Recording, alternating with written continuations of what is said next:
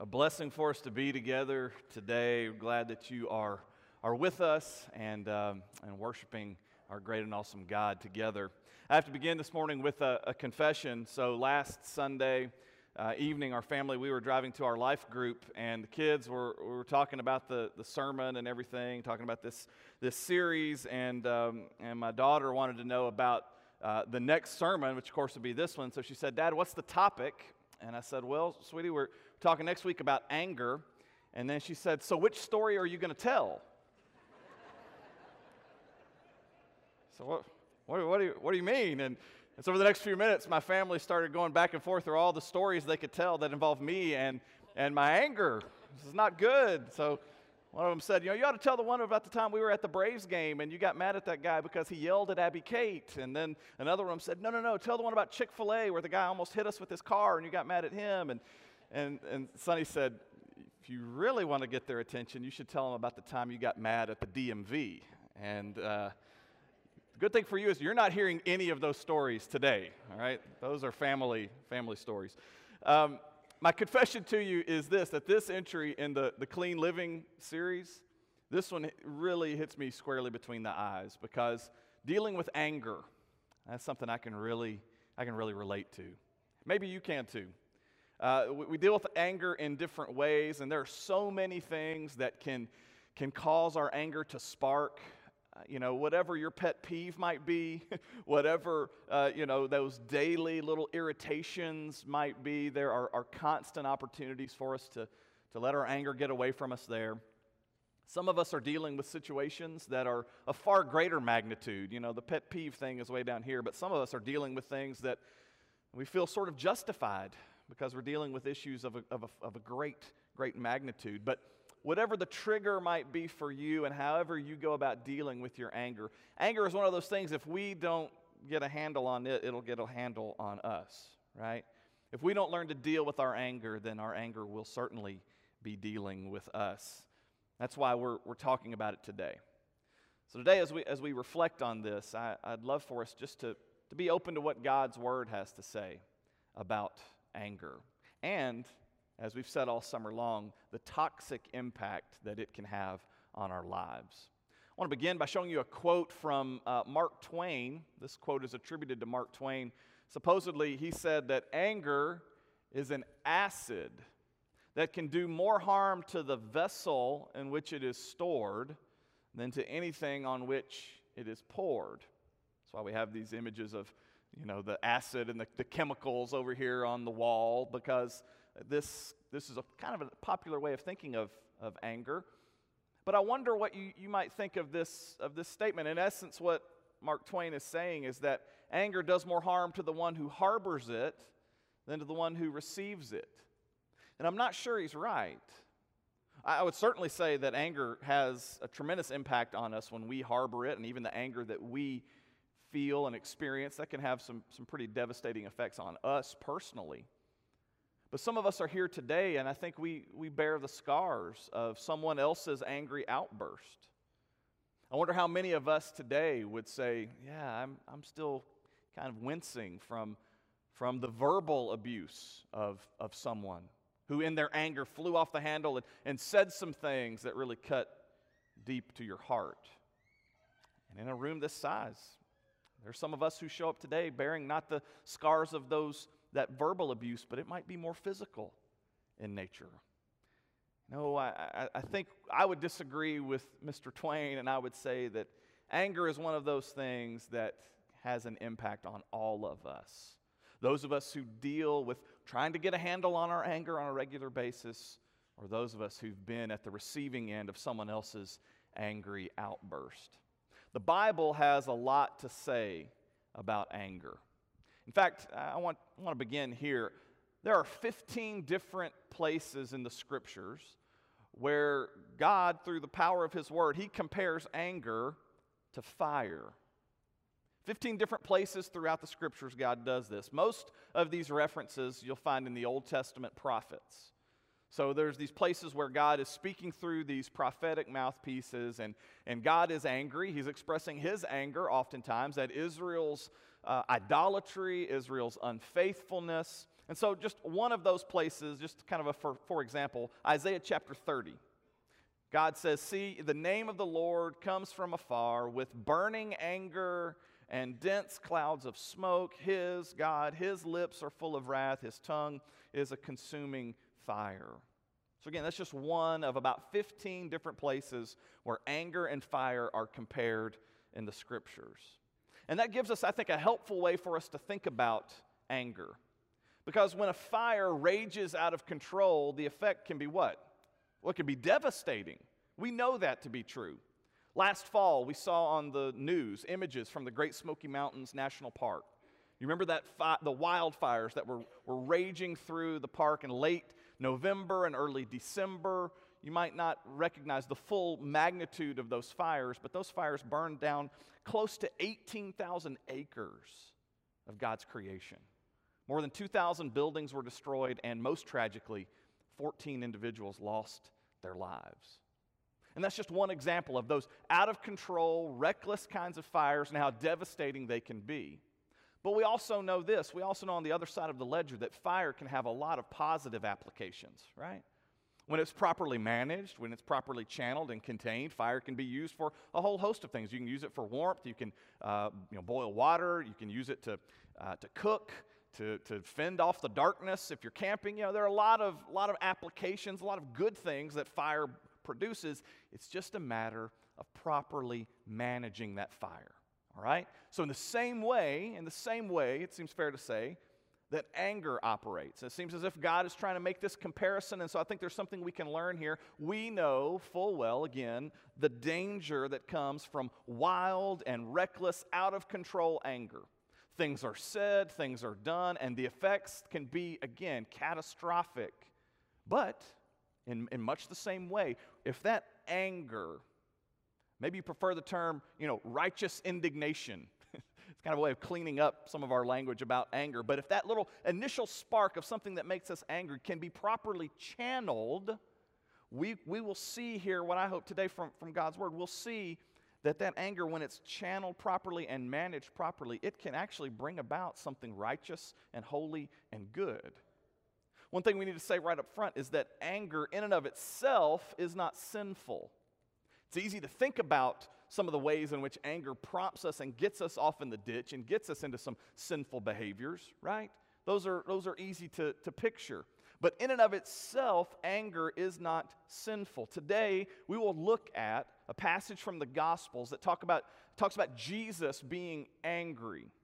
And, and I want us to see that the anger that he experiences actually prompts not sinful behavior, but actually prompts something good and righteous and even miraculous. But before we get to that episode from the Gospels, before we look at that example from, from Jesus on how to deal with anger constructively, I think it's important that we, we take a look at what, what the Apostle Paul says in Ephesians. Ephesians chapter 4, verses 26 and 27. We'll, we'll begin by diving into this passage from God's Word. Certainly feel free to turn there in your Bibles. You'll see these words here on the screen as well. The toxic potential of anger is what Paul speaks of here. He says, In your anger, do not sin. Do not let the sun go down while you are still angry, and do not give the devil a foothold. So Paul is writing to the Ephesians, and this is just a short little, little thought in the midst of his teaching in the back half of this letter. But he begins in verse 26 with this, this line, In your anger, do not sin. And it's in, in quotation marks here. Maybe it's that way in your Bible as well. It's probably a footnote directing you back to Psalm 4. David, uh, Paul is quoting from King David. He's quoting Psalm 4. And this line, In your anger, do not sin. Now, that's a brief little statement. But it is really important for us as students of the Bible, as people who are trying to hear God say something to us today through this. That little line is really, really important because there's an important truth we can learn there. The truth of God's word is that there is this space where it is possible to be angry and not sin. All right? So listen, there, there's this space, according to God's word, where it's possible to be angry and yet not give in to sin. So if we assume, again, that all anger is sinful, every expression of anger is sinful, and even to feel angry, that's, that's sinful. Well, that's not exactly what God's word says. Now, in my opinion, almost all of the anger we experience eventually gets me off into some sinful patterns and behaviors. So we have to be really, really careful. We're not trying to baptize anger completely, but we're just saying, according to God's word, there's this space that we can inhabit where we're angry and we're not giving in to sin. And that'll be important when we look at the Gospels here in a few minutes in this example from Jesus. So, because of this, we're trying to read in between the lines of what Paul says and, and look at what we see in the Gospels there with Jesus. Because of that, it, we need to distinguish between two types of anger. And this is my language. This is not, you won't find this exact thing kind of stated in the Bible, but we're trying to make application of what we see there in the scriptures, okay? So there's this righteous anger. We would call it indignation. Again, we would call it anger that prompts godly action. Uh, that's the, the anger that I'm going to say you'll see in, in Jesus here in just a few minutes when we look uh, at Mark's gospel. We'll see this kind of anger firing up in, in Jesus. It's, it's anger that leads to righteous action, okay? It's, it's the kind of thing that uh, we might say when we experience uh, someone, something, some force or whatever that, that is uh, opposed to God or opposed to the Word of God, and then we feel that little bit of, you know, a little bit of a spark, we feel that that upsets us. That's what we're talking about here with this righteous kind of anger. When there are things that make God angry, and when those same things make us angry, I think it's fair to call that righteous anger, okay? So that's what we're talking about here. But on the other side of the equation, what we would say is this, this other type of anger is sinful anger. And that, that's, that's this reckless, kind of wild and, and out of control anger, the anger where I'm, I'm saying stuff I'm, I'm throwing things. You know, it's just this out of control anger. That is the very thing that Paul is warning against in Ephesians 4 when he quotes David. It's the very thing that David is warning against back there in Psalm 4. So, Old Testament and New Testament, you find this warning against this kind of sinful anger. And so when, when that when our anger fires in that direction, when it when it's veering into this, this sinful kind of anger, what Paul says is that we're giving Satan, we're giving Satan a foothold. Literally, that word that he uses, he says we're giving Satan a place. Hmm giving Satan a place in our minds, giving Satan a place in our hearts. It's like we're, we're inviting him to the dinner table. You know, we're inviting him to, to just camp out in, in our minds, in our hearts, and our souls whenever we allow that anger to fire in this sinful kind of direction. That's why Paul is so adamant about us resolving our anger quickly. Uh, the language he uses, he says, you know, don't let the sun go down on your anger deal with it. Because the longer we let it just lay there, the longer that anger is unresolved, the more opportunity we're giving Satan to use that anger against us. You believe that? The longer that anger just lays there, but, but you know, if I'm not going to resolve it, I'm just going to either, you know, just kind of ignore it, or I'm going to blow up and scream and yell, or whatever, however you choose to deal with anger. But if it's not resolved in a way that honors God, if it's not uh, resolved in the way that, that God says it ought to be resolved, and you just sort of leave it there, you're giving Satan a place in your heart and in your mind. So he says, resolve that quickly. Now, again, my, in my opinion, almost all of the anger we experience eventually ends up in this sinful anger category. That's just my opinion. And the reason that I say that is because anger is usually a self centered emotion. When I get angry, when you get angry, more often than not, it's not because, listen, it's not because I'm upset over the things that make God upset. Most of the time, I'm angry because I didn't get my way. right? I'm not, I'm not angry. The things that make me the most angry typically aren't the things that make God the most angry. Again, that would be that righteous kind of anger, right? But when I tend to get angry when you tend to get angry, it's usually because I didn't get my way. because I wanted this, but I got that. I was trying for this, but ended up here. You know, all of those, all those stories and all these things that we talk about, those are the areas where, again, because of my, my selfishness, I'm giving Satan a foothold in my life. Uh, another thing we need to establish about anger that I think is really important is, is this that anger is always a choice. We've talked about this so much this summer. I was telling somebody recently, I maybe even said it last Sunday, but I feel like I've used the word choice, or I've talked about our choices more over the last couple of weeks than anytime I can remember, because so much of what we're talking about, whether it's bitterness, whether it's anger today, or any of these other things we've talked about. It really just gets down to gets down to a matter of, of God wanting us to make better choices. And so the same thing, it's, it's true of anger. Anger is always a choice. You know, sometimes we'll we'll speak about anger and, and we'll use this, this kind of language, that, you know, as if we're, we're saying that anger kind of possesses us, that it, it takes on a mind of its own, you know, that anger has this control over us that we're, that we're kind of, you know, incapable of controlling. So we'll say things like, you know, well, I just lost my temper. You know, we'll shrug it off, kind of like, well, you know, it's just what happens. I'm, I'm the person who loses my temper. Or you'll say, oh, that's just kind of the way she is right? We'll make excuses for it and say, well, she just kind of does that. She loses her temper from time to time, so we've just learned to kind of tolerate that bad behavior, is in essence what we're saying. And what I'm saying to you is that no, the, the best way for us to think about anger is think about it being a choice. I mean, what does it even mean for us to say that I lost my temper?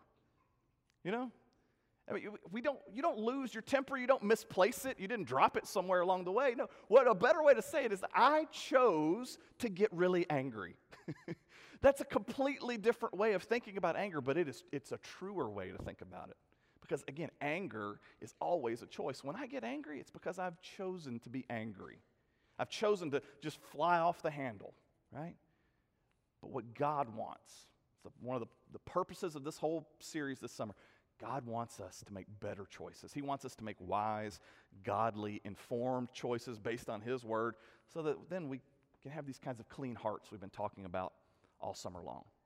And so, again, that whole idea of choice as it pertains to anger is all through God's word. Just one real quick example I, I want to point out Genesis 4, that whole thing with Cain and Abel. We've returned to this story a couple of times this summer as well. But God says this specifically to Cain Why are you angry? Says, If you do what's right, you'll be accepted, right? But if you don't, sin, he says, is crouching at the door it desires to have you, but you must master it. It's all just getting back to this point of choice. Unfortunately, unfortunately, Cain turns right around. I mean, there's nothing, there's no other action. You know, God says this, and then it says Cain turns right around and he goes and he kills his brother in this, this murderous rage. He flies off the handle. He makes a poor choice. He chooses to be angry, and, and Abel pays the price. So, back to our buddy Mark Twain and his comment that anger does more harm to the person who harbors it than the person who receives it. I think Abel would stand up and say, uh, I might disagree with that. the point here, again, is that anger impacts everybody, and we have to do a better job of making better, godly choices when it comes to our anger. Otherwise, we're giving Satan occupied territory in our heart. There's an author by the name of Craig Groeschel, and he says that there are two ways that anger typically manifests itself. And I, I wish this was original to me. It's not, but I think it's really good. It preaches. He says, one, we spew our anger, all right? Or number two, we stew in our anger. You like that? so we typically, anger is expressed one of two ways, he says. And, and I think he's spot on. So we either spew our anger or we stew in our anger. And I bet one, I bet one of those or the other is, is, is kind of like where you typically, how you typically manifest your anger, how you express your anger. Do you know which one you are? I want no show of hands, okay? But I just be thinking, do you know which of those two are you more inclined to? If you don't know, ask the person next to you. They probably have a pretty good idea uh, which one you are. The angry spewer. All right, this is pretty easy to identify if you're you know, driving in the car and your family has all these stories about the times when you got upset, then you're probably like me. You're probably one of these people who tends to spew. That's, that's where anger is externalized, basically.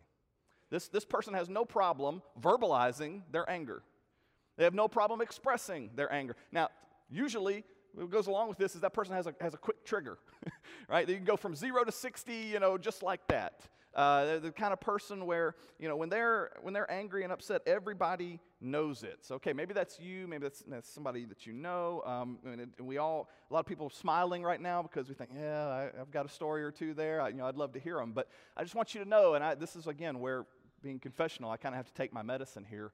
For somebody who, who is, is quick tempered, if that's kind of where you go, if you tend to just, it's easy for you to kind of spew that, that anger, you need to know that the Bible denounces that. The Bible says, not good. And one place in particular that we can point this out is from Proverbs 14. You'll see it on the screen here. A wise man fears the Lord and shuns evil, but listen to this part. But a fool is hot headed and reckless. A quick tempered man does foolish things, and a crafty man is hated. Okay, so the Bible says it's foolish to be hot headed, to be reckless, that a quick, quick tempered man does foolish things. And if you're an anger spewer, you're probably in, in your mind, you're thinking, absolutely, right? How many things have you said in your anger that you just wish you could take back?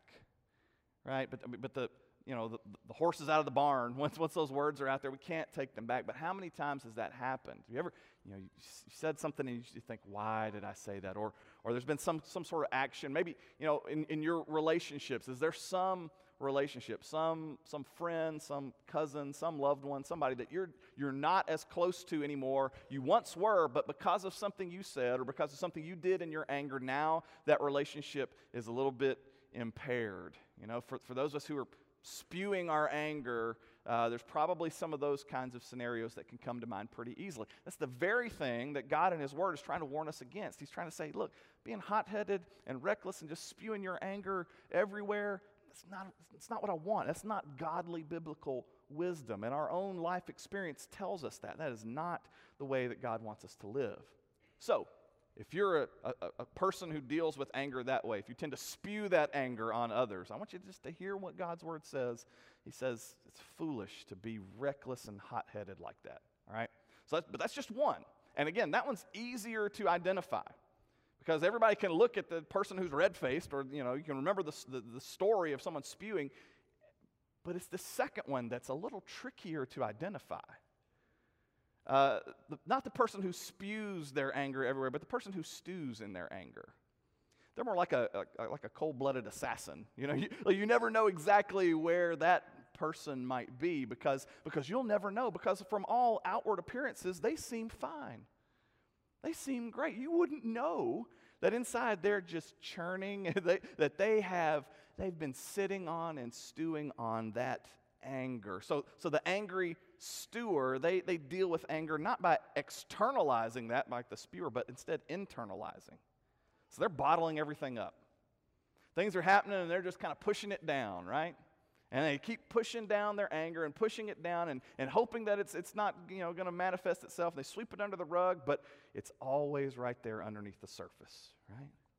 And eventually it's going to come out one way or another. So if you tend to deal with anger in that kind of way, again, you hear the thing about the spewing, you think, well, I'm not that, and, you like to kind of sit on things. I want you to hear this because this is, this is denounced as well in, in the scriptures. 1 Corinthians 13 5 says that love keeps no record of wrongs.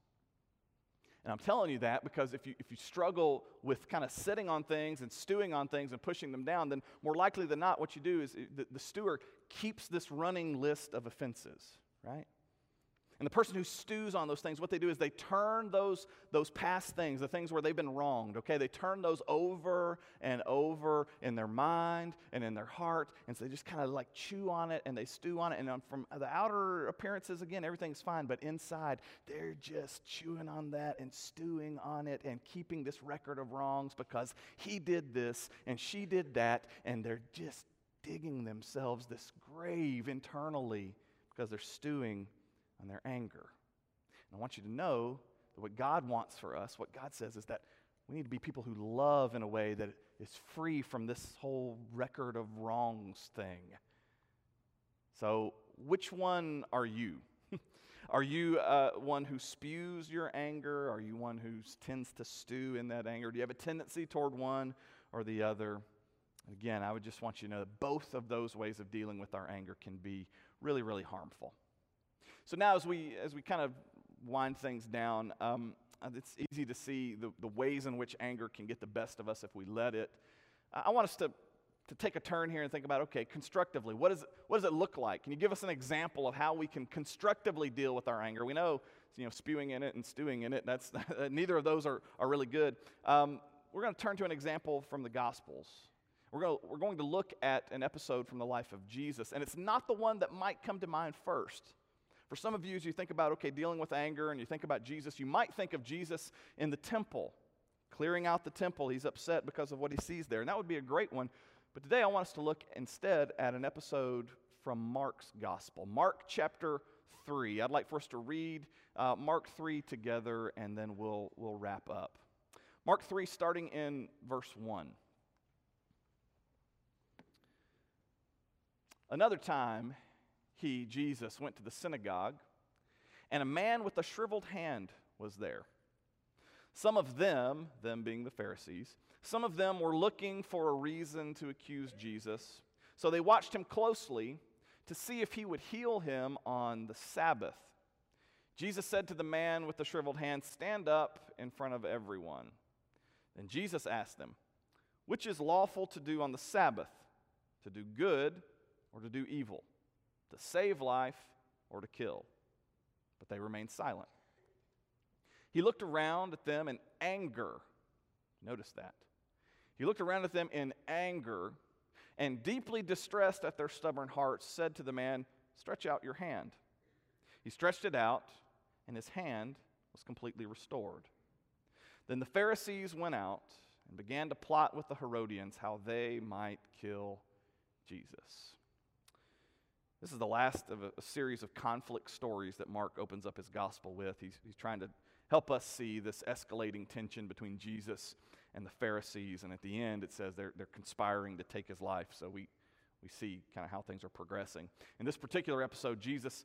He's continuing to, to be scrutinized by the Pharisees. And so they show up and, and, uh, and he puts a question to them. He has this man stand in front of them. He says, Okay, so what, you're concerned about the Sabbath. What's lawful to do on the Sabbath? Right, should you do good or should you do evil? Save life or take it? And they remain silent. And that really indicates the source of this conflict to a certain degree. It reveals much about the conflict because, because the Pharisees are, are so concerned about the minutiae of the law, and I would even go so far as to say they're, they're concerned about their interpretation of the minutiae of the law, that they have no regard for this man standing right in front of them. They, they remain silent, even though this man with his, with his hand and the opportunity for it to be healed, I mean, it's all playing out right here in front of them, but they remain silent.